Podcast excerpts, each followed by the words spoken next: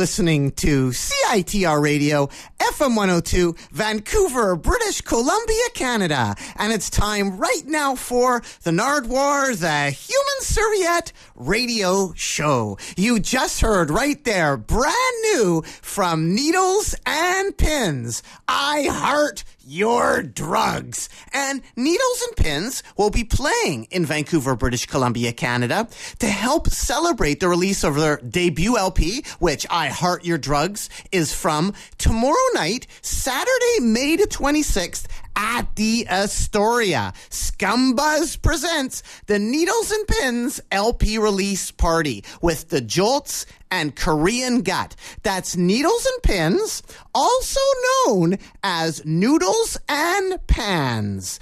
And snorkels and fins. Needles and pins. Needles, pins. Tomorrow night at the Astoria with the Jolts and Korean Gut. And that's the release party for 1234 the debut LP by Needles and Pins. And thanks so much for sending that in, Tony from Needles and Pins. I heart your drugs. Tomorrow night, check them out at the Astoria in Vancouver, British Columbia, Canada. Today on the Nardwuar, the Human Serviette radio show, an interview with, from Compton, California, rapper Kendrick Lamar. And right now, also an interview with a gentleman that's doing something tonight to begin with on the Nardwuar Human Serviette Radio Show. Before we get to Kendrick Lamar, we have a caller joining us right now. And hello, caller, are you there? I am. Who are you? I am William Jans. William Jans, what are you doing tonight and tomorrow? No, not tomorrow. Tonight, next Friday, and the Friday after, I'm doing live multimedia extravaganza of uh, my Off the Wall in China is my brand new show that's going to be happening tonight, next Friday, and then uh, I'm doing the Tanzania one as well. Off the Wall in China, a crazy trip through the Philippines and China? Indeed, including crucifixions and sleeping on the Great Wall and all sorts of things you may not want to try yourself. And this is happening tonight, and this is the punkest thing ever that's happening tonight. That's ever happened on a Friday night in Vancouver. Prince of Wales School. You're going into, you're taking it to the schools, right?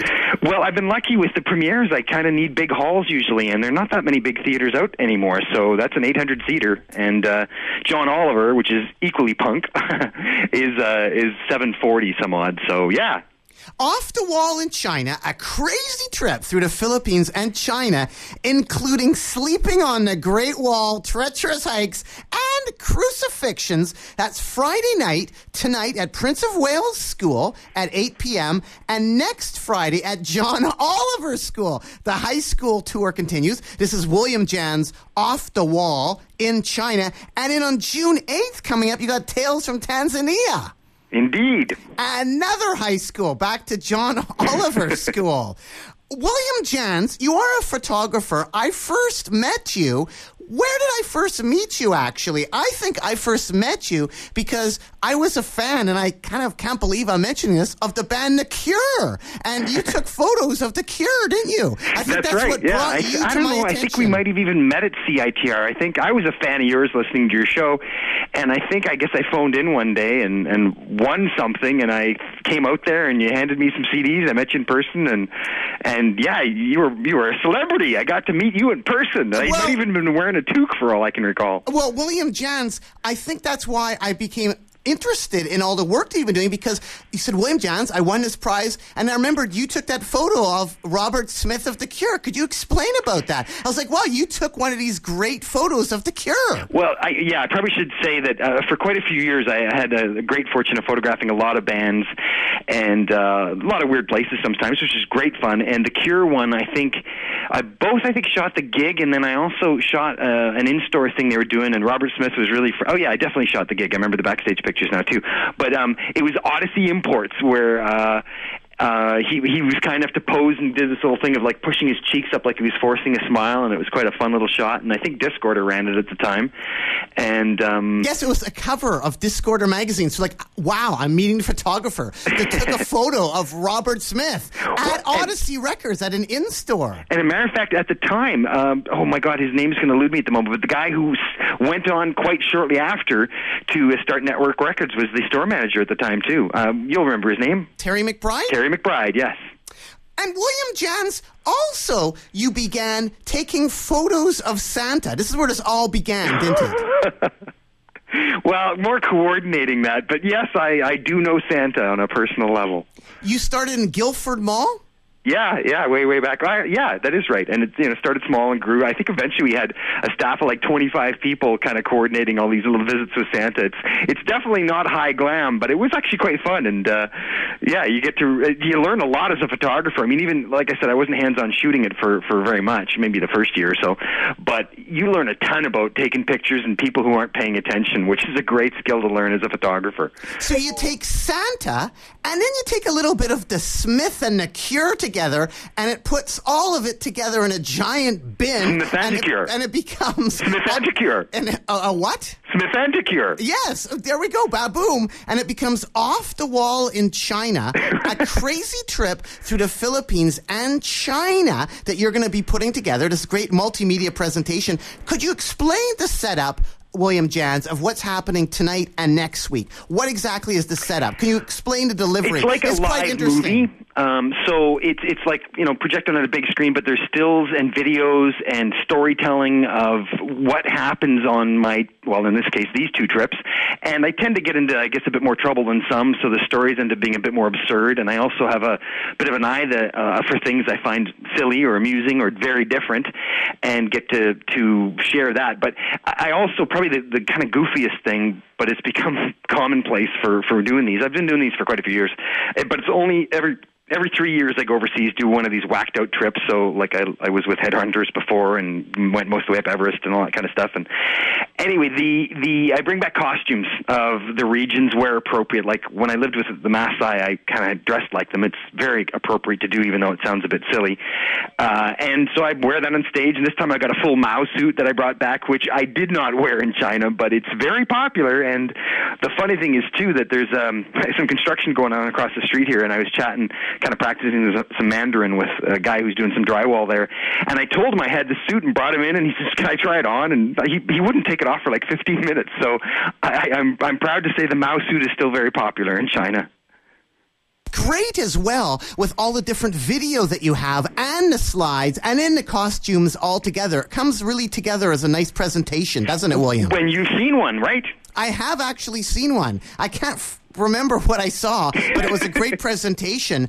However, if you I, saw the South American one with uh, the Amazon and swimming in the Amazon, all those crazy things, yeah. However, if I come out tonight to go see Off the Wall in China, there'll be some interesting things happening tonight, Friday, May the 25th, at Prince of Wales, and that's at 8 p.m. William, off the wall in China. Some strange things happen to you in general, don't they, William Jans? Could you please explain, like the photo lab thingy that happened to you years ago to this China couch surfing thing that happened to you? Coincidences. I've had my share of almost impossible, well, not almost, utterly impossible coincidences, and about 20 of them have happened to me. And the first one you're referring to is probably still, I think, the wildest one that I've heard. And, and the funny thing was, I even had it told back to me once at a party by a total stranger, and I was able to hear the story and say, "Yeah, that was me." And he was like, "No, no, no." I said, "No, it really was." And that was where I was overseas and uh, kind of participating in what was the Thai New Year's festival, where they splashed water on people. And uh, I came back and I was working at a photo lab in Vancouver a year and a half later, and I was processing film, as I always would, and occasionally I'd see places I'd been before and tell coworkers. This time around, I see pictures of this uh, festival, which I thought was this year's festival, the Water Splashing Festival. Um, tell a few coworkers, hey, I, you know, I was at something like this, and as I'm processing them, the prints got wrinkled, so I had to flip the prints over, look at the corrections on the back, and reprint them. And while doing so, found three pictures taken of me without my knowledge halfway around the world a year and a half earlier, which is pretty freaking impossible odds. And even if it went through any of the other staff, they wouldn't have seen it. If the prints didn't get wrinkled, I wouldn't have seen it, and I now have one of those pictures on my wall. And that's that's probably my weirdest story. But I've got two other ones that happened in this trip. One I'll explain in the show because it's, it's just it involves four countries in a coincidence. Uh, but the trippy one was that really I think uh, a lot of people have taken interest in. It was the idea of trying to do some couch surfing, which is that website where you can uh, link link up with people and say, hey, basically, can I crash on your floor or something like that. And I joined in the Philippines, and the only city I thought I could pull this off in was called Xi'an in China, population 8.23 million people. And um, so I put a note of this woman's name on my computer thinking I should send a note, but I don't know what to say right now. And time ticked on. Eventually, I was three hours from the the city and was thinking of sending a note. And I thought, yeah, it's just rude to ask three hours before you arrive of, hey, can I sleep on your sofa? So I didn't bother. Ends up, I took the bus in, got off at the they dump you at the train station area, which is utter mayhem, super populated and, and busy. And there's a McDonald's across the street called Mai Dao Lao, is what they call it there, and that is a great place to get free water. So I go in, get my free water, and I hear English voices, which you also don't hear often in China. So I wander over to these three total strangers with my little map book, and I'm I'm just saying, "Hey, I just arrived. Can I trouble you to tell me which way is north?" And as they're giving me directions, I kind of look at the one woman and I said, yeah, "This might sound strange, but you're not Rachel Marr, are you?" And she says, "Yes." It was indeed the very woman that I was considering emailing, and so the odds of that are one in eight point two three million. So I think I won my little lottery there. And of course, I did have to connect up with her and sleep on the floor, and it's all part of the show and the stories. Just some of the little tidbits from off the wall in China. Tonight, and far flung Philippines. At the Prince of Wales High School Theater, 8 p.m. In China, the Great Wall, sleeping on it. You actually slept on the Great Wall? Yeah, I planned to do that for a while. There's two main reasons I went to China this time. Um, one was this really treacherous hike that's kind of famous in pictures. People might know it uh, but they maybe not don't know it's in China. It's this cliff face that's uh, got two by fours attached to it. That was the big draw for me, and I had planned for quite a while. I thought if I can get to see the wall, that'd be cool. But if I can sleep on it, that'd be even even better. So I really winged it, and uh, I mean, with the population, the, uh, the, Beijing is massive, and and so it really was winging it, trying to get there on my own by bus. But I did manage to pull it off. Got there, and it was just after well a downpour when I arrived, so nobody else was probably even considering going there. And I ended up having the entire section of this wall, about 21 kilometers, that got really pretty dangerous, but incredibly cool. Had that by myself, and managed to both sleep on it and have a hell of an adventure getting up it and yeah, it's uh, it's uh, hard to explain, but it was one of the few uh, hikes and quotes I'd explain where it actually got harder and steeper with every step as I went further and further, and eventually being actually an, an underhang, a certain area where it was so steep and it rotted away that it was hanging over top of me, and I had to find a way around. And man, it was unbelievable. William Jans, when you go to China, do you still bring your secret weapon? What's your secret weapon? I have no idea. What your is my secret, secret weapon? weapon? It's a picture, isn't it? Oh, oh, um, wow, that's funny. Uh, you're talking about man. You got a really good memory for this stuff. Um, yeah, no, I didn't bring it this time. I, I've had the good fortune. I both was the Dalai Lama's photographer for when he was here one time, so I've got a photo of me and he. But that does not go over well in China. So I, no, I didn't really do much with that at all. But I actually have had the interesting experience of photographing some of the big wigs in China before too, with a corporate client that I work with a lot. And one was number two in China at the time, and one was number seven. Who this number seven guy has gone on to be the guy who kind of coordinated all the Beijing Olympics. And yes, I did bring that photo this time, and I I, didn't really do much with it except uh, in Wangfujing, which is the area where you can eat crazy meats that I'll tell you about in a sec if you want. But I actually pulled it out there to show somebody, and they're like, "Whoa!" Because uh, yeah, he's an important guy, but it doesn't really have much of an effect. I think. Uh, when I first brought that into China, when I was doing the Tibet trip, well, maybe I, you can explain. A picture of you and this Chinese president guy, and when you get in trouble, you flash it, and then you're immediately not in trouble. Right? No, no, no. See, that was what I thought it might work like. But as it turns out, the very first time I ever showed it was crossing the border into China from Laos, and I thought, hey, this would be kind of cool. But the problem was they saw this picture and were like panicking, thinking, oh my gosh, how important is this this Laowai, this white guy? Like, what do we need to do? Who do we call? And I was thinking, no, no, no, no, that's not what I'm looking for. I just kind of thought they might kind of cut me a bit more courtesy or be nicer or let me through quicker. But everything's very bureaucratic and officious there. So I, it was it would have opened up more problems. Like they thought, oh, you know, who do we call? It was like nobody, nobody. So I really didn't show it much more except to just joke you public on the street. You were drinking blood and having some spinal cord action like death metal guys, weren't you? Well, I don't know if death metal guys are known for eating spinal cord, but yeah, I ate some spinal cord. It was horrible. That was with the Maasai. And um yeah, they actually killed a goat for me, which is a, quite the honor, but it's a challenging experience because it all happens right in front of you. And uh, yeah, barbecued it up, and, and the spinal cord originally I actually wasn't supposed to be eating because that is the best part, and it's saved for the elders. And so the warriors don't get to eat this stuff. But the next morning, they kindly offered me some of this stuff, let's say, and I didn't really know at the time until I put all the pieces together that it was the spinal cord stewed in fat and froth all night that was not exactly. I mean, Cheerios for breakfast would have been better for me, but you kind of take what you can get. William Jans, photographer, leader of Off the Wall in China, tonight at the Prince of Wales School and next Friday at John Oliver School, drinking blood and also drinking balut. Yeah, I uh, I tried it. Uh, that's balut is the eggs that are very popular in the Philippines, especially amongst women. That are, I mean, they look like our normal eggs we're accustomed to eating, but it's basically boiled four days prior to hatching, so it's mostly a formed duck. It's not like the egg yolk and the white anymore. It's of a duck. And what oh, it's so funny when you meet women and they're saying, "Oh, I love eating balut because I can feel the the claws tickle my throat as they go down. Oh, I taste the feathers. Oh, oh, that's the beak." And and they love it. And I figured, okay, it's part and parcel, part of being there, and part of you know sharing the experiences. I better I better try this thing. And I did, but foolishly, I tried it just before taking what I thought was going to be an overnight, like 11 hour bus, but turned out to be like an 18 to 20 hour bus. And I, I think I must have got a bad one because they eat so much there, it can't be you know bad or unhealthy. But I must have either reacted to my system or or I got a bad one. And oh boy, I just it was a ma- I, it was not a pleasant experience on the bus.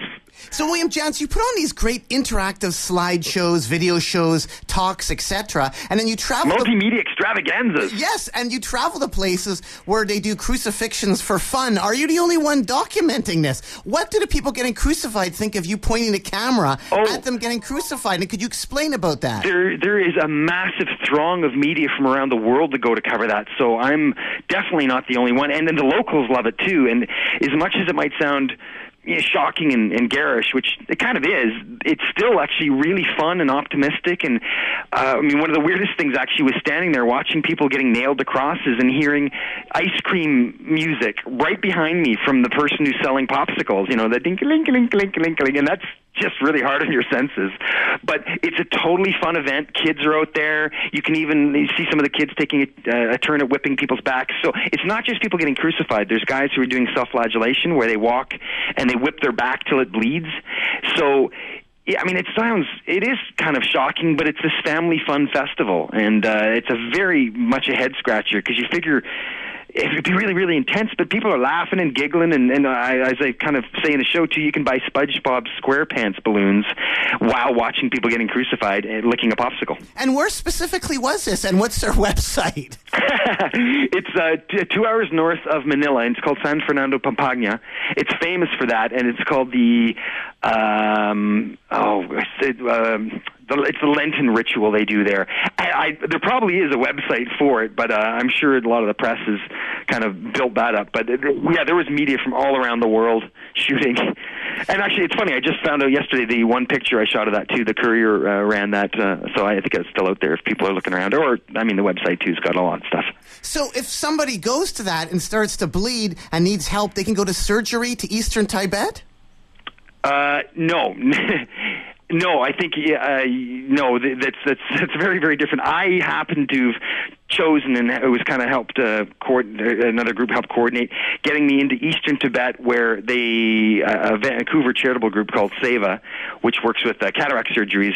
I got a chance to kind of witness the some of the great work they do there with cataract surgeries. So I, I basically watched and it's in the show too um, uh, quite an array of cataract surgeries on, on Tibetan nomads which is an amazing experience because the, the three women I, I followed completely through the process had traveled 1,200 kilometers over three days to get there and between the three of them, they needed five cataract surgeries. So yeah, five out of six eyes were, were damaged by cataracts. And it is amazing to both witness the process and then afterwards to see somebody, when they take off that packing only 24 hours later, and somebody can see who maybe hasn't seen for a decade or longer. That's pretty powerful, pretty amazing. And you help pay for that, too. Yeah, I kind of originally figured I would uh, pick up the tab for one of the people going through this, but after meeting the ladies and kind of seeing it all, you get pretty taken by it, and I, I covered the their portion of the costs for the, all of their surgeries, and yeah, it was pretty pretty powerful for me. And, and they gave me some mala beads, which are like rosary beads that I still have, and I kind of wear those in the show too. So. All stuff detailed in the show. And what is the show again, William Jans? Uh, this one's off the wall in China and far flung Philippines. And I probably should mention for anyone scratching their head about it, um, the website uh, has more info and more pictures, and that's wrjphoto.com. Um, that's the easiest way to find out what people have said about it and why they tend to sell out. And then the Tanzania one is specifically Tanzania for the the whole show. That's the first time I've done one of these trips where it hasn't been multiple countries. But the benefit was I got a chance to get one language um, far better than I normally would have. Instead of usually I'd be trying to pick up a few languages in a few different countries from one trip. How about dentistry in Tanzania? Uh, oh, yeah. the, I, I met the Datoga tribes, and they used to have issues with lockjaw. And uh, what they used to do uh, from young ages is they'd pop out the bottom front teeth uh, of, of kids so that if lockjaw ever hit, they could still manage to feed these people and, and they wouldn't die of starvation. And uh, that was a long, long time ago. There's no more lockjaw history, or sorry, no more lockjaw happening now. But that became I guess the status quo for what was fashionable. So now they still pop out the bottom two center teeth, and uh, they kindly offered to do that for me. And and I mean, it was a really good laugh. The guy who who I was uh, filming for for that, there's like so there's stills in the show, but there's also video. And the video of that guy, man, he was such a performer. He was so entertaining. It's almost as if somebody coached him, saying, "Say this and do this." But this is all through a, a translator because he speaks a tribal dialect too. But uh, this is also the same tribe too, where they do um, scars, like with razor blades on their face to to put markings around. So there's a one woman who had like these two. It looked kind of like owl rings around her eyes that made them look quite large, and it must have been I don't know 40 to 50 cuts per eye that was done, and that's all for beautification. They also do they cut away part of the earlobes, not so much stretching them, but cutting away a section and put these brass rings through there and also around the neck. And she, this one younger gal was wearing one that was put on five years ago, and and it it, uh, it looks like a little dish almost around her neck. And it's really fantastic. And it's hard to be a vegetarian there because the veggies contaminate the pot. Yeah, oh, that's absolutely true. Well, that's the Maasai specifically. Um, there's, there's, I've got a bit in the show of one guy saying uh, that uh, the pots, uh, women there are kind of the opposite to here. A lot of people who are vegetarians here don't want meat contaminating their pots, but the Maasai women don't want vegetables contaminating their meat pots. And uh, the one guy was even heard to say that uh, vegetables are for cows. And and if I told them, you know, I have friends who eat only vegetables, they would say, well, don't bring them here because they'll eat all the grass, and that'll be bad for the cows on all these journeys that you're going on, of these great slideshows, multimedia type stuff do you put on, some punks attend them, but do you ever see any punks in your travels at all? Well, I'm pleased to say I've had some punks attend them for sure, and some of the music, a, lot of the music I, I find over there is is very different. But there's also been some very. I've had some Tuxedo Moon in part of a show, a little snippet of there, and Einstürzende Neubauten, and uh, it's weird what you can hear overseas. Also, Howard Jones, I kept hearing in uh, in China this time, and uh, even oh, the worst part was being on a bus and Olivia Newton-John's "I Honestly Love You" played over and over on this long bus ride. So, I mean, I had to use a little snippet of that because I recorded it right in the bus after having to be tormented by it. But um, sorry, you were saying, do, do punks come to the show typically, or? Well, do you see many Mohawks out there when you're traveling? Hell no. I met uh, a long time ago. Um, I'm trying to remember if this is South America. If this is no, this is the trekking in Tibet um, trip. I met a guy. Yeah, you'll love this. Who a bunch of us were sitting around listening to this guy's stories, him and his girlfriend, who, I mean, he was pierced like crazy and was quite proud to tell you where he was pierced and how good that was, etc. But he was a buddy of Kurt Cobain's, and uh, I knew they had like some common folks uh, that they kind of were affiliated with. And then the wildest thing he said was going to a party once where this gal that the song that um, Nirvana wrote about, where they refer to the porn king I can't remember which song right now. I don't remember the lyrics too, but he talked all about it. This is this girl that they all kind of dated, and uh, I mean it's sort of off color, but they three of them once showed up at a party and you know ring the doorbell, and she happens to she opens the door and goes, "Oh my God, it's great to see you all. I screwed all of you." so she was known to get around, but uh, he had wild stories and and also you know lots of different band stuff from the whole um, you know the whole scene of the grunge scene and et cetera. So. But the punk quotient in this particular show that you're going to be putting on William Jans are the big rats, right? Punks love rats. The giant rat. There's a giant rat there, isn't there? There is a lot of. Well, you can eat them too. I even went to one small community where they do serve rat meat called uh, Roshu Lao, I think it's called, I believe. And uh, I don't think I had that, but this time around I ate some weird stuff too. I had scorpion and centipede and the balut that you talked about, and you can eat a whole lot of penis in China if you want to. That's quite a desired commodity in, in this one area and uh, did all sorts of different types too. I mean, there's a this massive row of meats of, and then one guy was actually trying to suggest that you get a penis and you get two testicles, you get the whole set, and that's the best quality. And you can see these photos at wrjphoto.com or you can check them out tonight at Off the Wall in China. Tonight, right, William Jans? Indeed. Friday, May the 25th at Prince of Wales, and also next week at John Oliver School. And in the week after that, going to be the Tales from Tanzania. You've also gone on other adventures to other interesting places. Where did you go on an unexploded bomb tour? That sounds quite interesting. That was in Laos. Um, it, it's a place called uh, Xian which has got X's in front of it. Uh, I mean, that's the way it's spelled. Uh, and it is very strange. It's considered to be the most bombed place in the history of warfare, or Laos in general is that. Um, and in going to this place, flying in is typically the safest, but there's a massive amount of what's called UXO, which is unexploded ordnance, which is basically live bombs. And there was more injuries post-war than during the war of like just poor farmers out there doing their thing and unfortunately boom they find uh you know one of these live warheads. And uh so it's it's really rather outrageous. And I went on a little walking tour where it was one of those places you definitely want to stay on the path. And the weirdest thing too at one point um walking along I, I saw what I thought was this flashlight and I thought you know litter always bugs me wherever I am. And I was thinking you know who would litter like in the middle of the pathway? And I was almost going to kick this thing out of the way. Didn't. And then I asked uh, the two other gals who were on the tour after I said did you see that or no, they said, "Did you see the live bomb in the middle of the path?" It was like, "Oh my god, that was not a flashlight. Thank God I didn't kick it."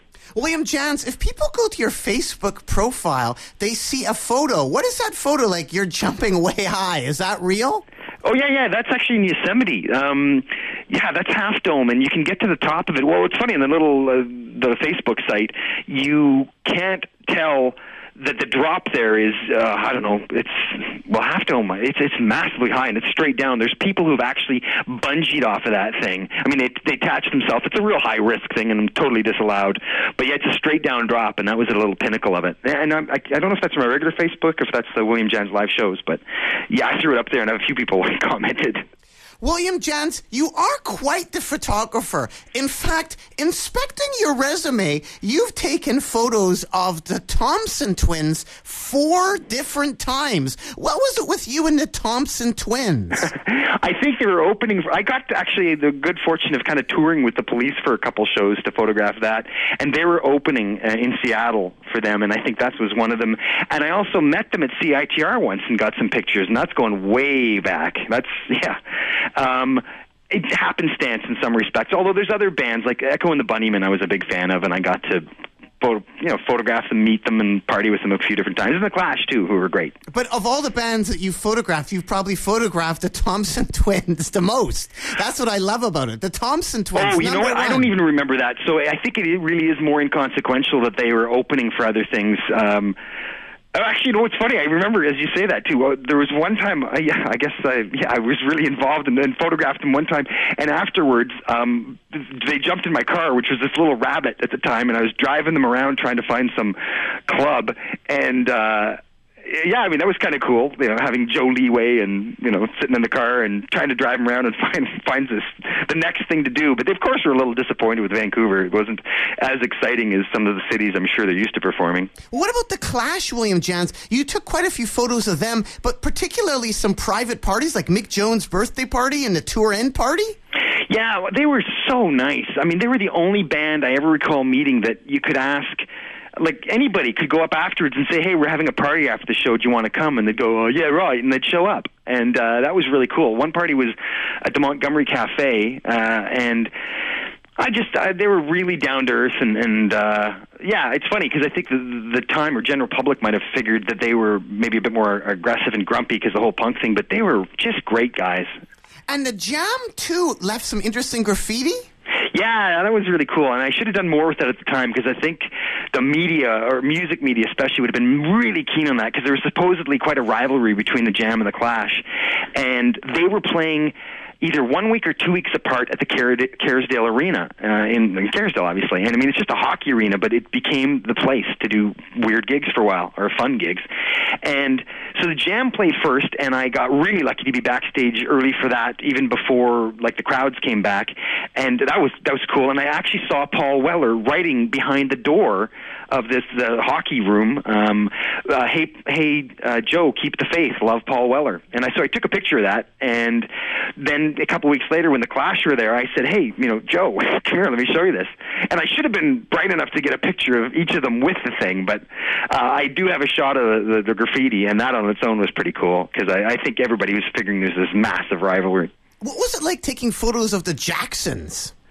Oh, really high security. Super. As a matter of fact, um, Janet was sitting right behind us too, like and her and her parents. Um, uh, and and they made it expressly clear this is a BC place, and and they, so I was you know accredited media for that, and they made it expressly clear that do not photograph past the point that you're told to.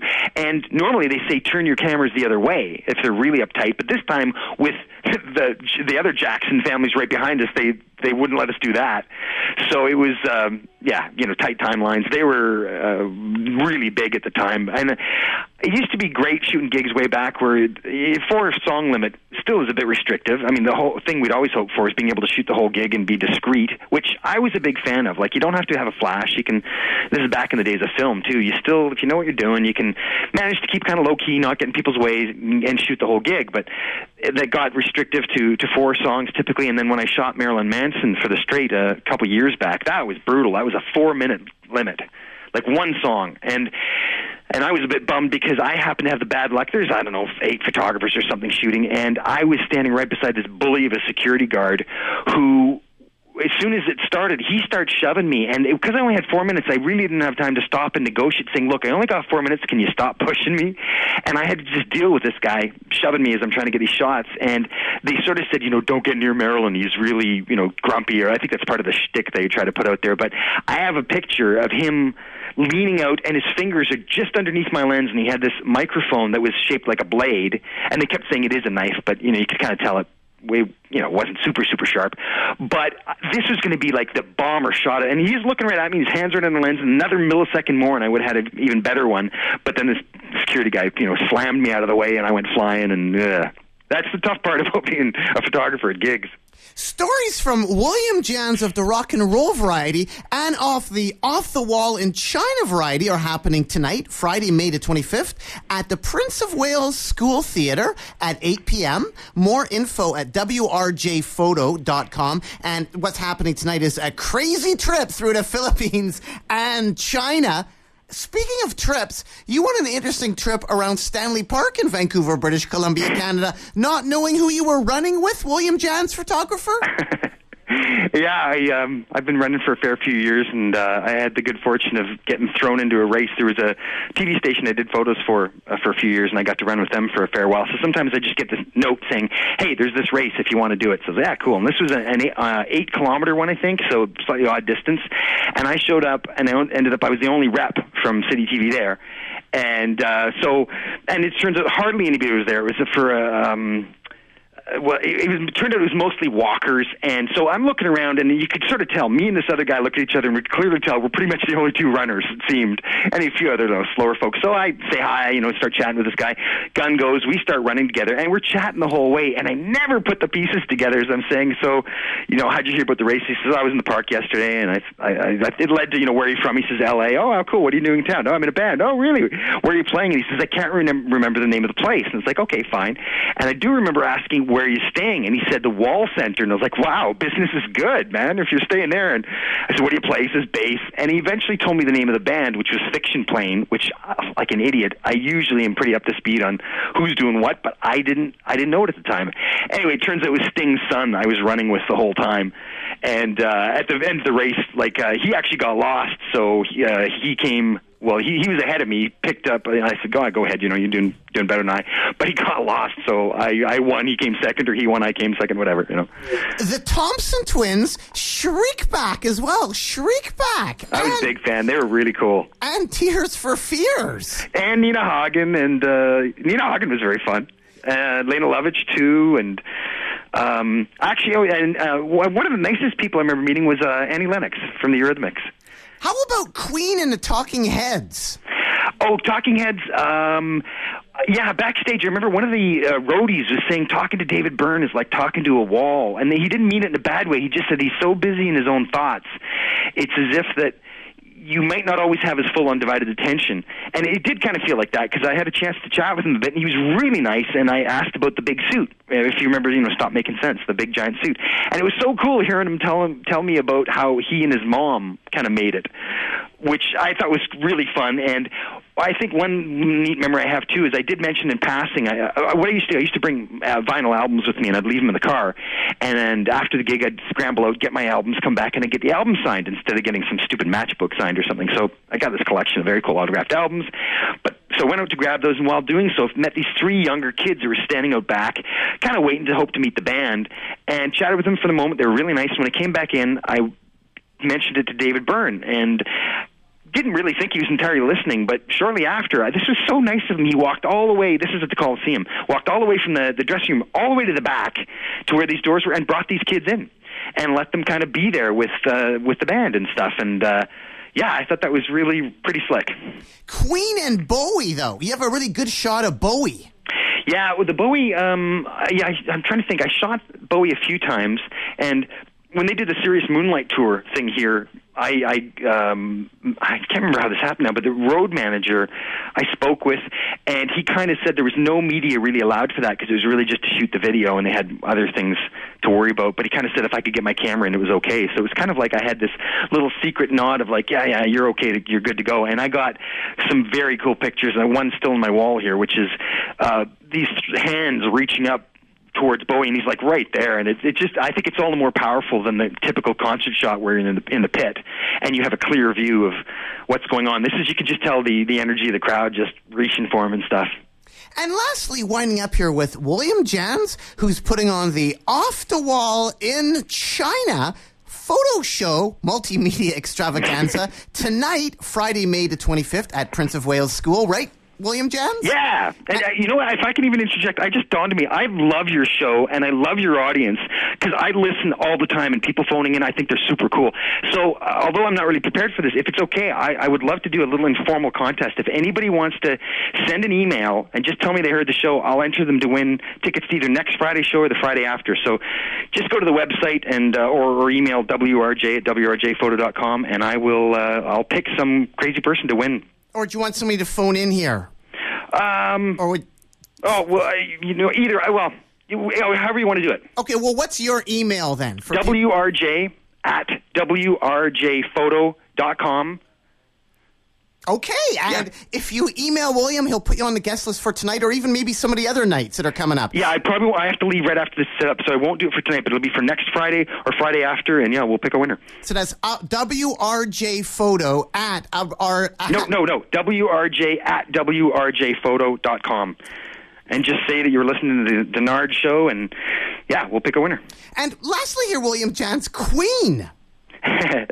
oh, this is embarrassing, but you know I'm never told this, but uh, I love the the people you interview and how candid they are. So I figured, okay, you know, I should totally tell this.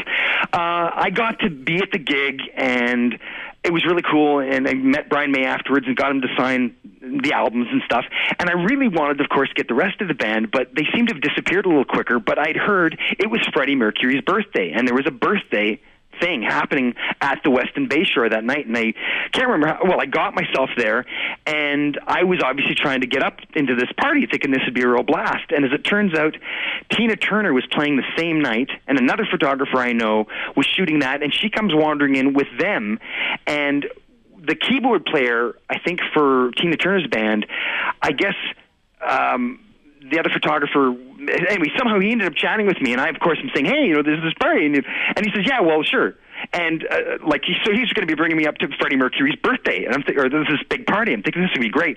So we go up in the elevator. He says, "Yeah, I just got to stop in the room for a bit first. So I go in. I'm a you know younger. I had hair then, and uh, he says, "Oh well, uh, you know, I'm just going to take a quick little shower. And hey, why don't you give me a quick massage before you know we go up there?" I'm like, "Ah, oh, no, that's okay." He says, "Well, I'll give you a quick massage." I'm like, "No, you know, that's all right." And I, I'm kind of playing this a little carefully, and uh, oddly, I look back and realize maybe he was doing me a bit of a favor, of thinking, look, if you're not on board with this kind of thing right now, if you get up to Freddie Mercury's wingding up there, it's going to be complete you know, mayhem, perhaps like that. So um, I, I basically, you know, we spent a little bit of time there. He threw, we came back in the elevator. We were going to go up towards the party, and he did the classic thing of like the doors open at the party, and he pushes the button. He says, "Okay, I'm just going to check, make sure it's okay, and I'll, I'll you wait in the lobby. I'll bring, I'll come down and get you shortly." It's like, yeah, right.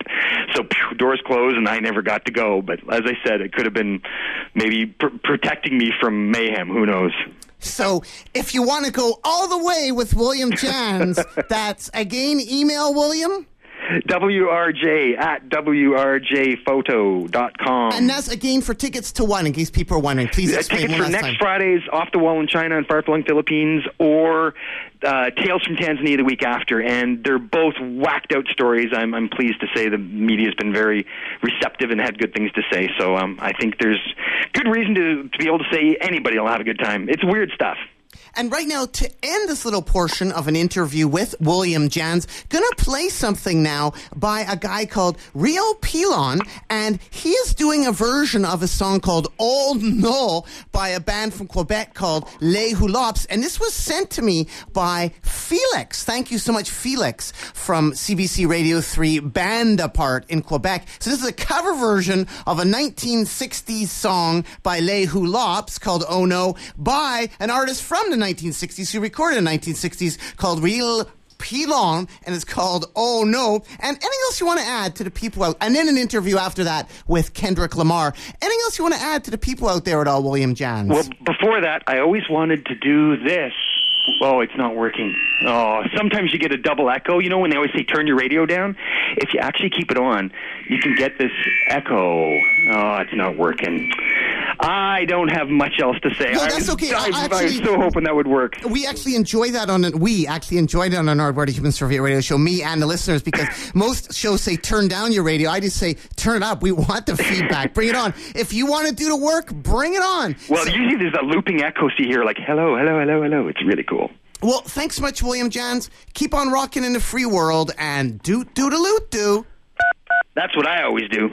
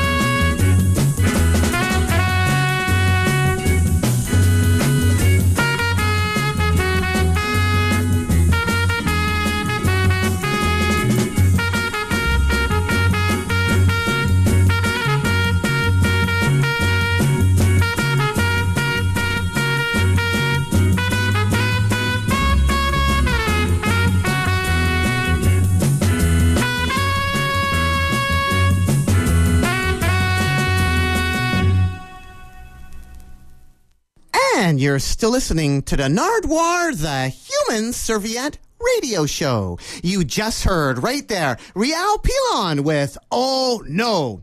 Coming up right now, an interview with Kendrick Lamar. And to prepare you for Kendrick Lamar, here are a couple tracks by the world class Wrecking Crew, Surgery and Dre's Beat, featuring, of course, Dr. Dre. And in an interview with Kendrick Lamar on the Nardwuar, the Human Serviette Radio Show.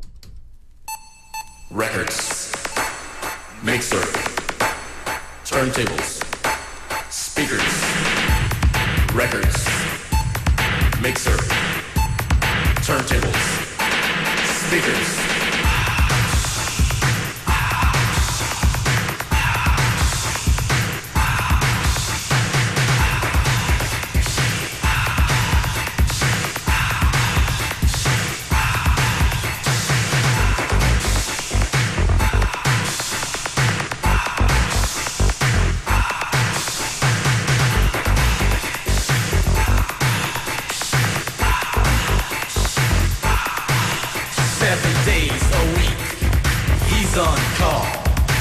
the party people up off the wall.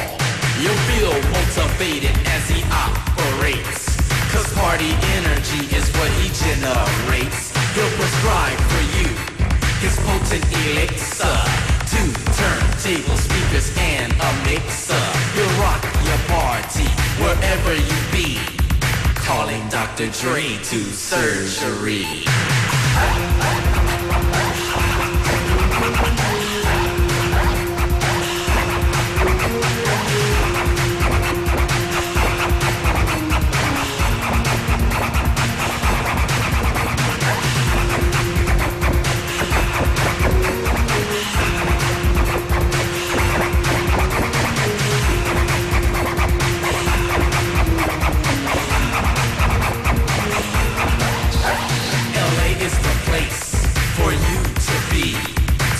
is Dr. Dre in surgery.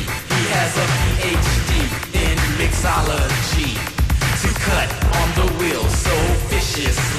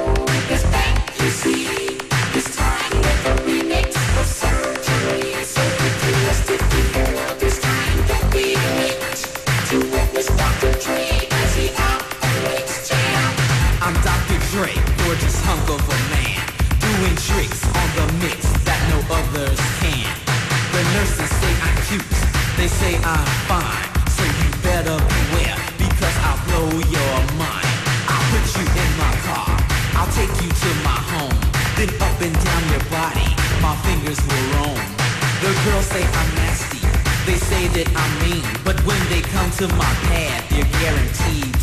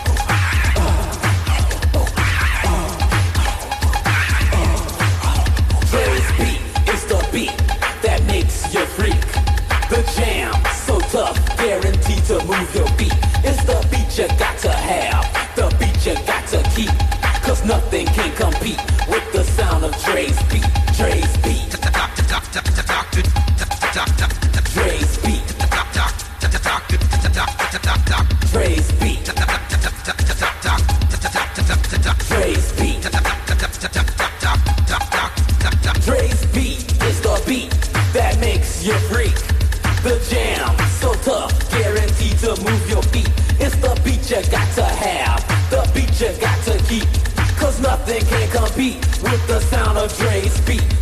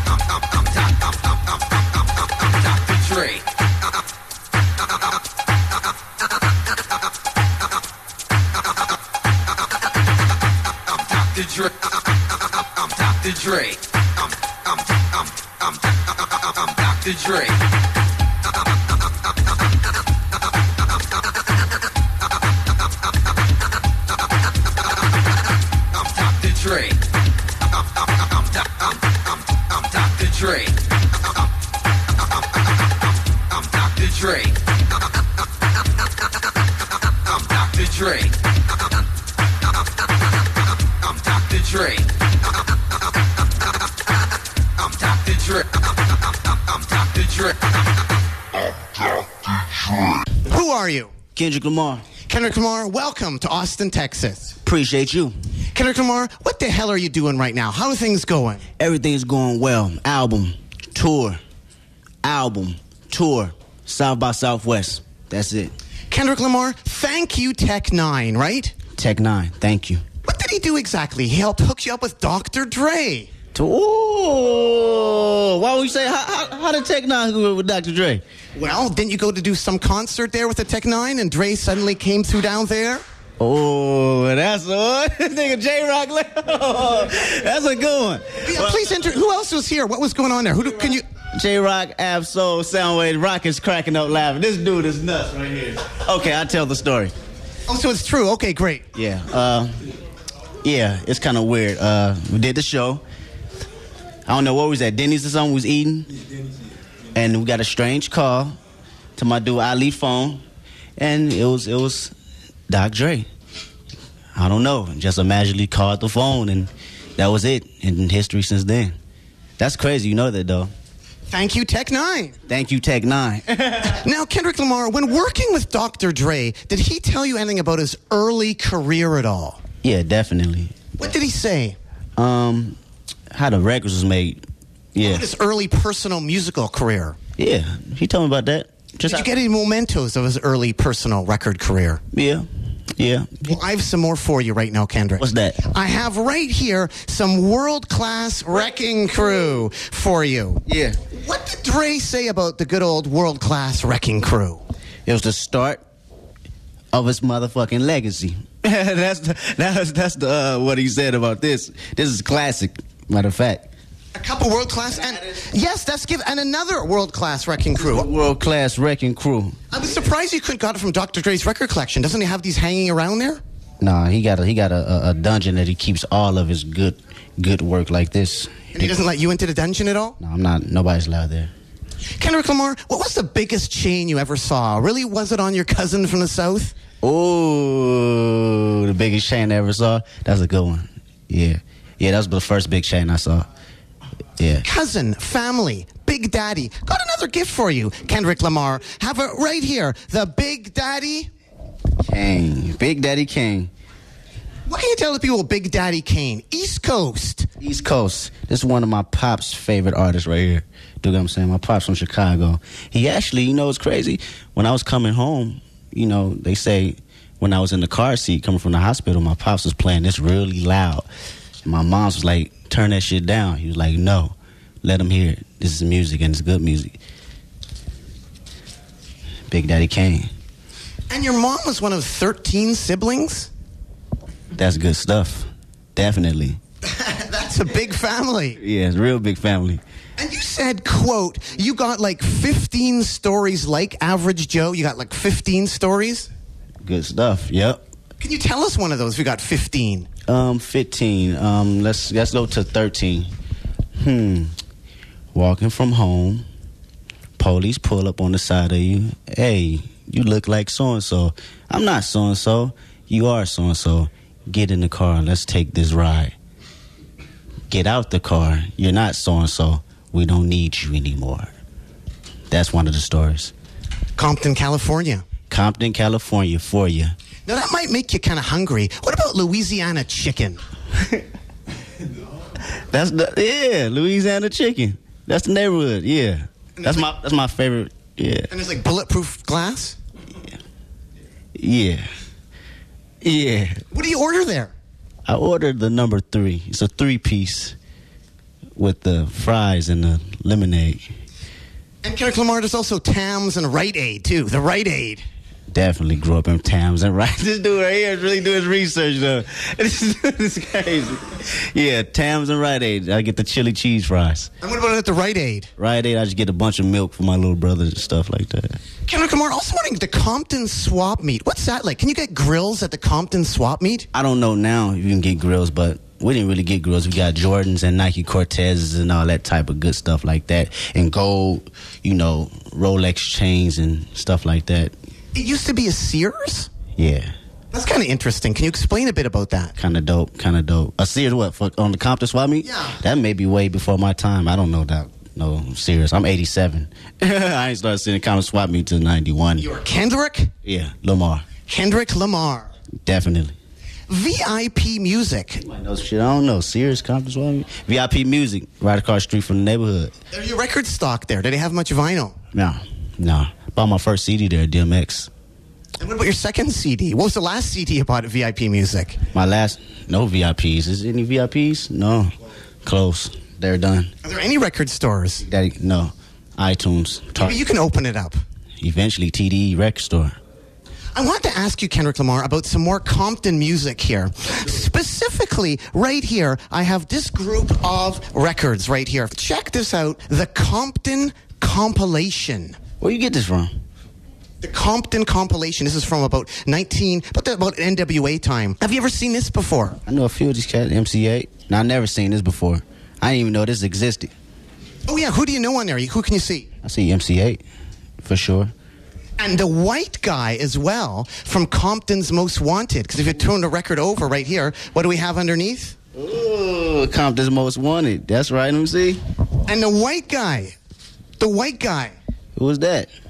the white guy from Compton's Most Wanted. I never knew there was a white guy in Compton's Most Wanted. This is crazy. And underneath, What's uh, who else do we have in the room? Could you just introduce them again? From from the left here. This Ali. This Moose. This Ali. Jay Rock. A Mac. Dave Free. Sounwave. Ab-Soul. All here in Austin, Texas with Kendrick I Lamar. never knew about this right here either. You know, this is. Can I have this? Um, that, some of them possibly. And this right here is Toddy Tee, who is like the first. Do you know Toddy Tee at all? Spades, Mixmaster Spade, Toddy Tee. My pops put me up on game. Matter of fact, my uncle Tony, R.P. Dig what I'm saying? So what can you tell people about Toddy Tee? He's one of the first guys. first. This is one of the first, you know, I would say artists that really put it down for Compton. Toddy Tee. Then you heard about N.W.A. But this is one of the, this is legendary right here. You dig that? The Gangsta Boogie. you did your real homework. Snooty Fox. You know about that song? No. Yeah, it's a real nasty song. My mom's. And another Compton record? Huh? Yeah. What is this? The King Tee. You got some OGs on your joint, man. You really be doing your research, bro. We are Kendrick Lamar. We got to do that. Representing Compton. King Tee, this is my pops would enjoy that you showing this to me right here. King D, feel the agony. Back up. Let's see what else. Who can appreciate this right here? Ab-Soul, Dub C in the Maad Circle, West Side Connection. Come on, Dub C. A lot of people, you know, what's crazy about Dub C is, you know, he been doing this before you heard the West Side. Obviously, you know, West Side Connection, but still legendary as well. Thanks so much for this knowledge of Compton Records. It's amazing. gave me more knowledge than I even, you know, ever knew. I never knew about this right here. I ain't never seen this. The Compton compilation. The Compton compilation. What year is this? I think it's about 88. Yeah, I'm born '87. Let me see. So this, 1989, actually. so what happened was NWA came. And they just overshadowed this. So this is one of the records where, uh, if I didn't blow, but somebody else that was doing it blew after me, they will overshadow me and they'll be out. And that's what happened with this. And Kendrick, you're telling me about Compton Records. If I go to Compton, I understand. I got this little handbill here. There's actually LA Compton Hood Tours. Have you seen this? I ain't see this. What's this? Check this out. Look what it says right there. LA's, LA's hottest sightseeing tour. What's what they put to put you on the back of a bandwagon, a, a, a wagon or something, and drive you around? Yeah, to all the sites. Like, check on the back here. Oh, get out of here! Are you serious? You, LA Hood Tours. will get your ass shot rolling around with people you don't know. you better, I hope you made this up and don't be trying to plan on getting No, this is real. You got rock on here.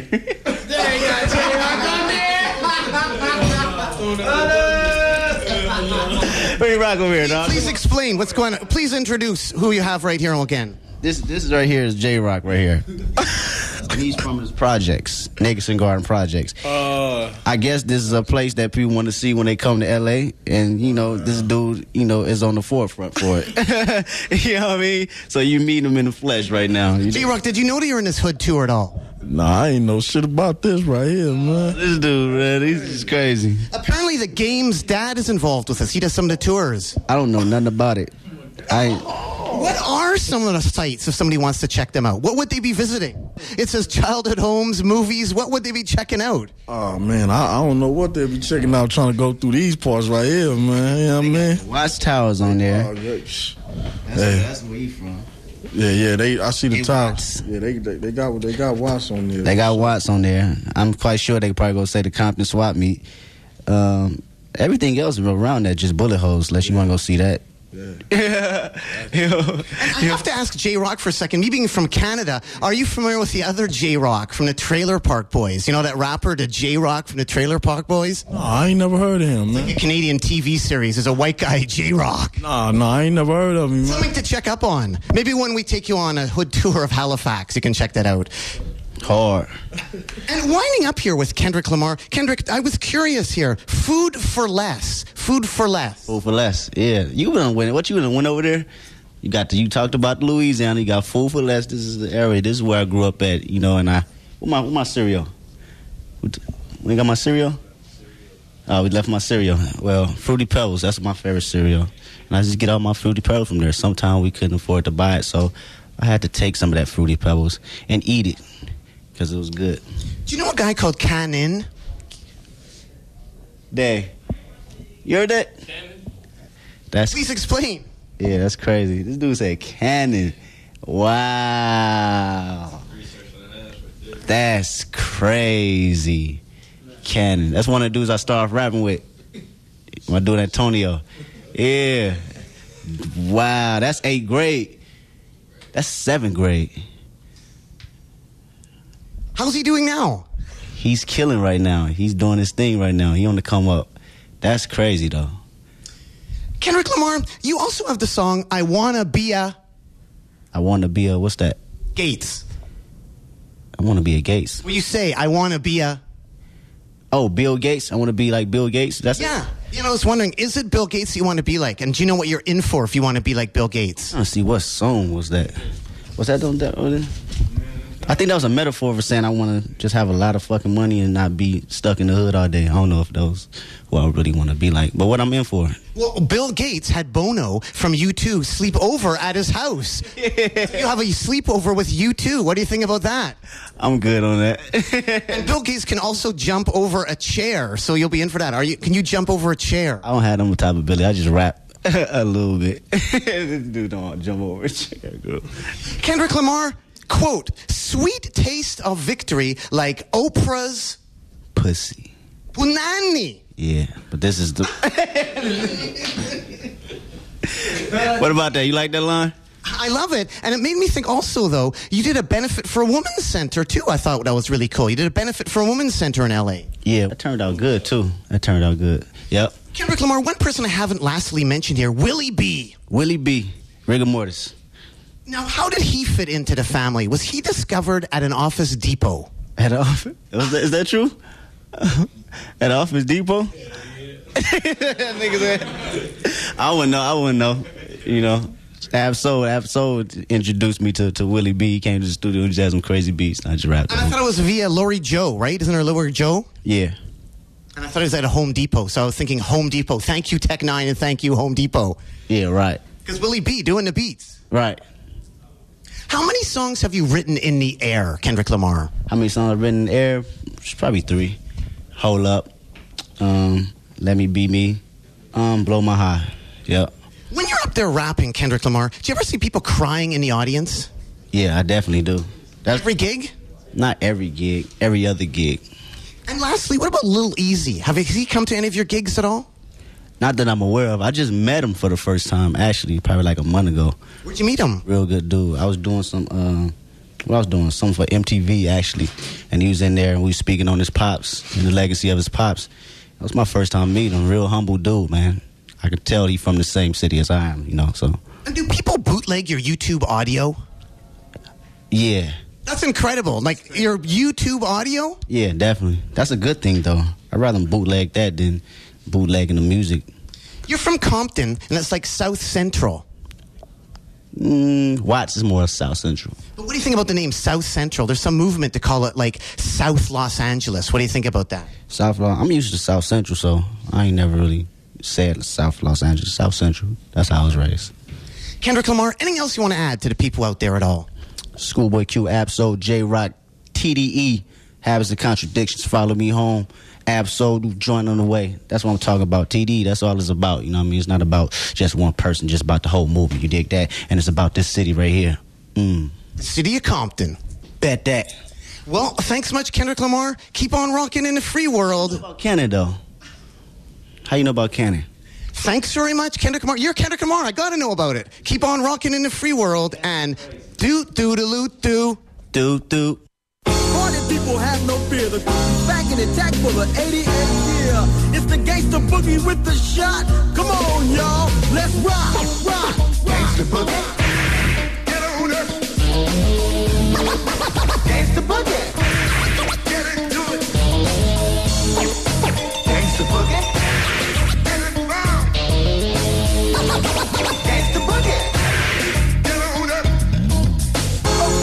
That's a great intro, but we don't have all the people on the dance floor. Let them know we're the rappers that score. Yo, man, what's the Well, the lights, cameras, action, sound. Give me that mic, I'm about to throw down. Sucker MCs, I'm back in the saddle. Form a line here if you want to battle. Yes, it's the two and the battle rap crew. Together forever, and we're sticking like glue. And we'll never bite a rhyme, cause the rhymes we write are sealed and approved and wrapped up tight. Yeah, man, I like it, that groove right there. But we still got someone in that chair. Get them out of their hair, man. Yes, I'm hip to cocaine, but it's all the same, cause it's the power of drugs to make you nasty. Weird thing, I'm not saying this the front on the crowd, like JB said, I'm black and I'll say it loud. You're not a witness on the Contra scale. My voice is your choice for the gangster jam. The high rollers of rap are back in your tap, so let's rock this boogie with the woogie oogie breakdown. Now, man, you rock the death, you took the gangster boogie off the shelf.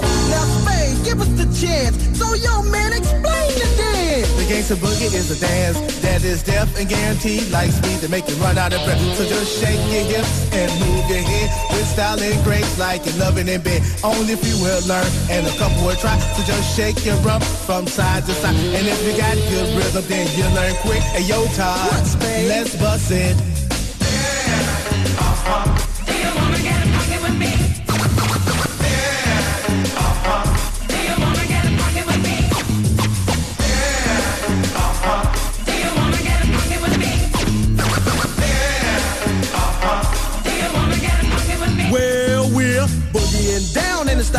Unique. The gangsta boogie is known on the Compton street. You don't buy no guns at your feet to dance. You just give that sucker in front of a chance. The gangsta boogie is fame across the nation. And we're dancing in front of the police station with Spade on my side. I ain't taking no slack. The critics said it was over. Toddy Tee bought it back. Can you prove to me the gangsta boogie was there? You took it right off the shelf, man. Now let's rock this beat as we jam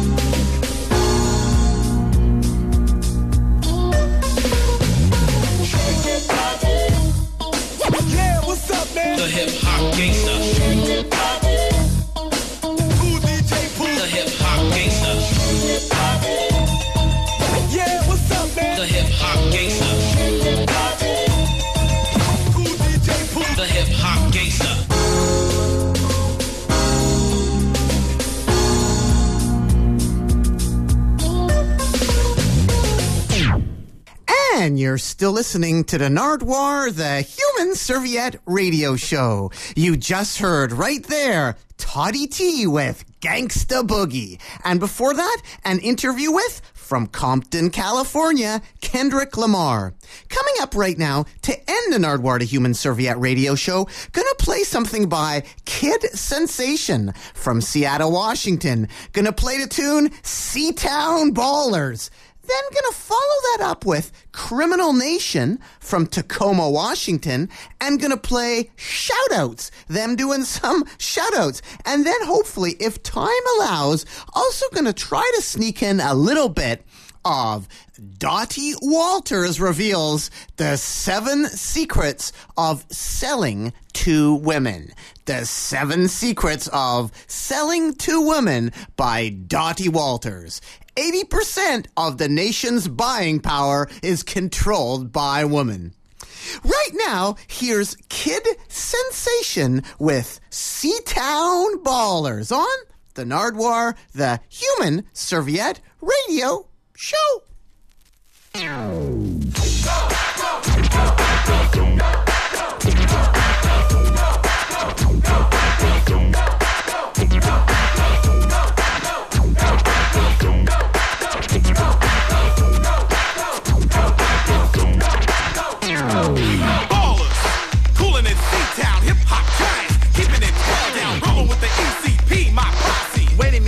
don't forget about me. Attitude of just star, all with the mic and dangerous when he's in the mood to strike. Taking over radio all across the nation. Seattle's next rap star, kid sensation. Living large, money to the ceiling. I don't need drugs to create this feeling. Skirts get swept, suckers get torn. Shouting out game at girls to a bullhorn. Getting played cause they know me. Another day in the life of the ECP.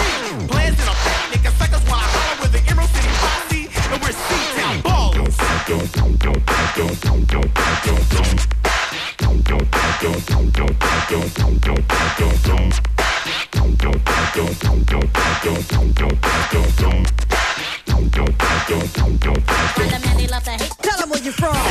All is all about the image you're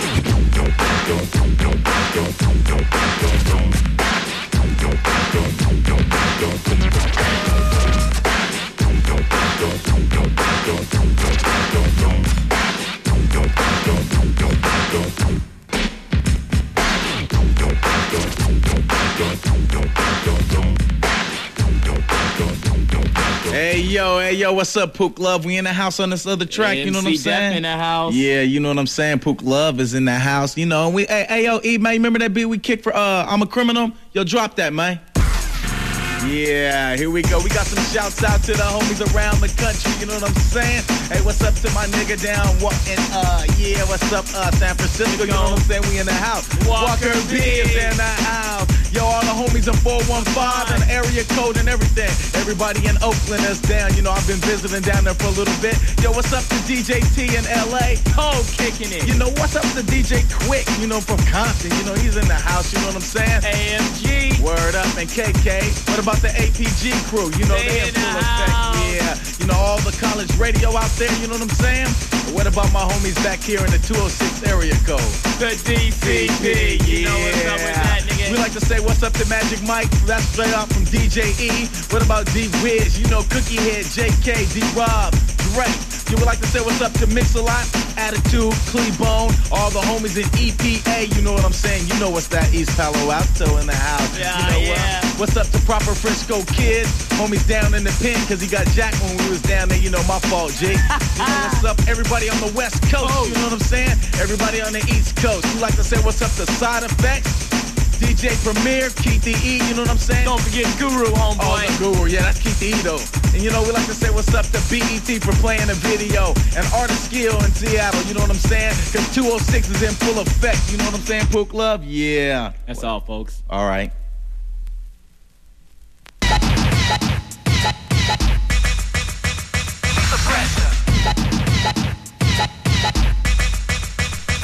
Two words in the title of this recording, Seven Secrets of Selling to Women, are usually considered as synonymous women and secrets.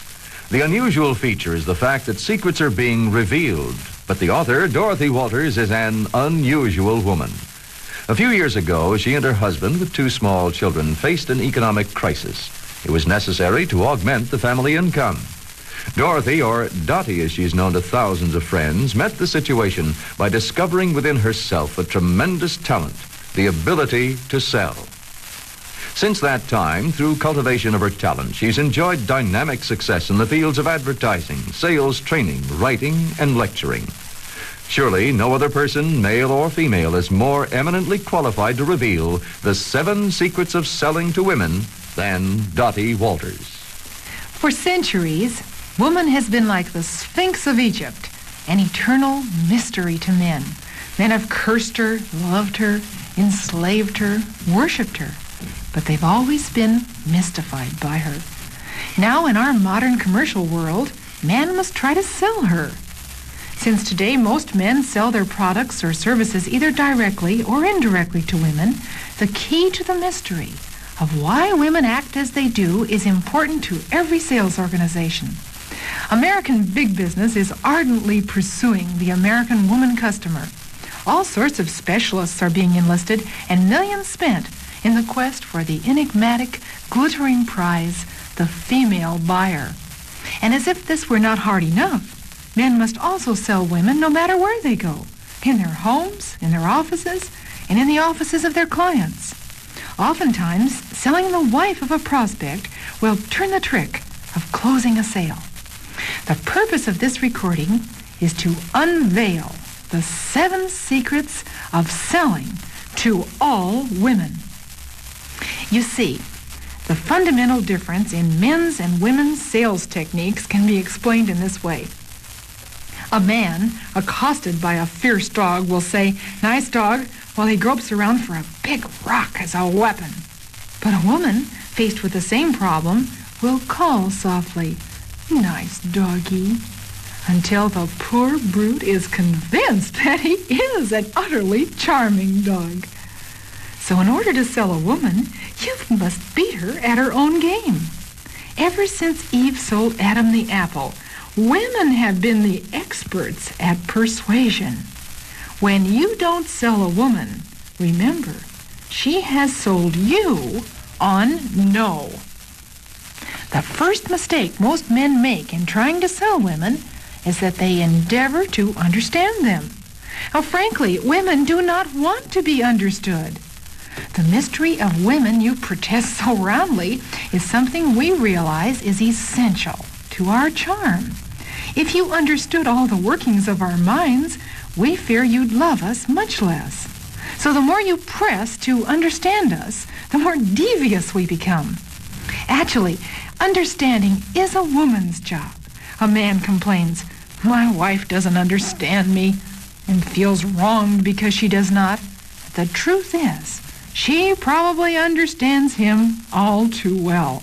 So, let us women do the understanding, while you men practice these seven secrets, and we'll buy whatever you want to sell us with enthusiasm. 2012 Grammy Award winners Tedeschi Trucks Band brings their blues-inspired show to the Vancouver Centre for Performing Arts for one night, June 19th. Tickets on sale at Ticketmaster.ca.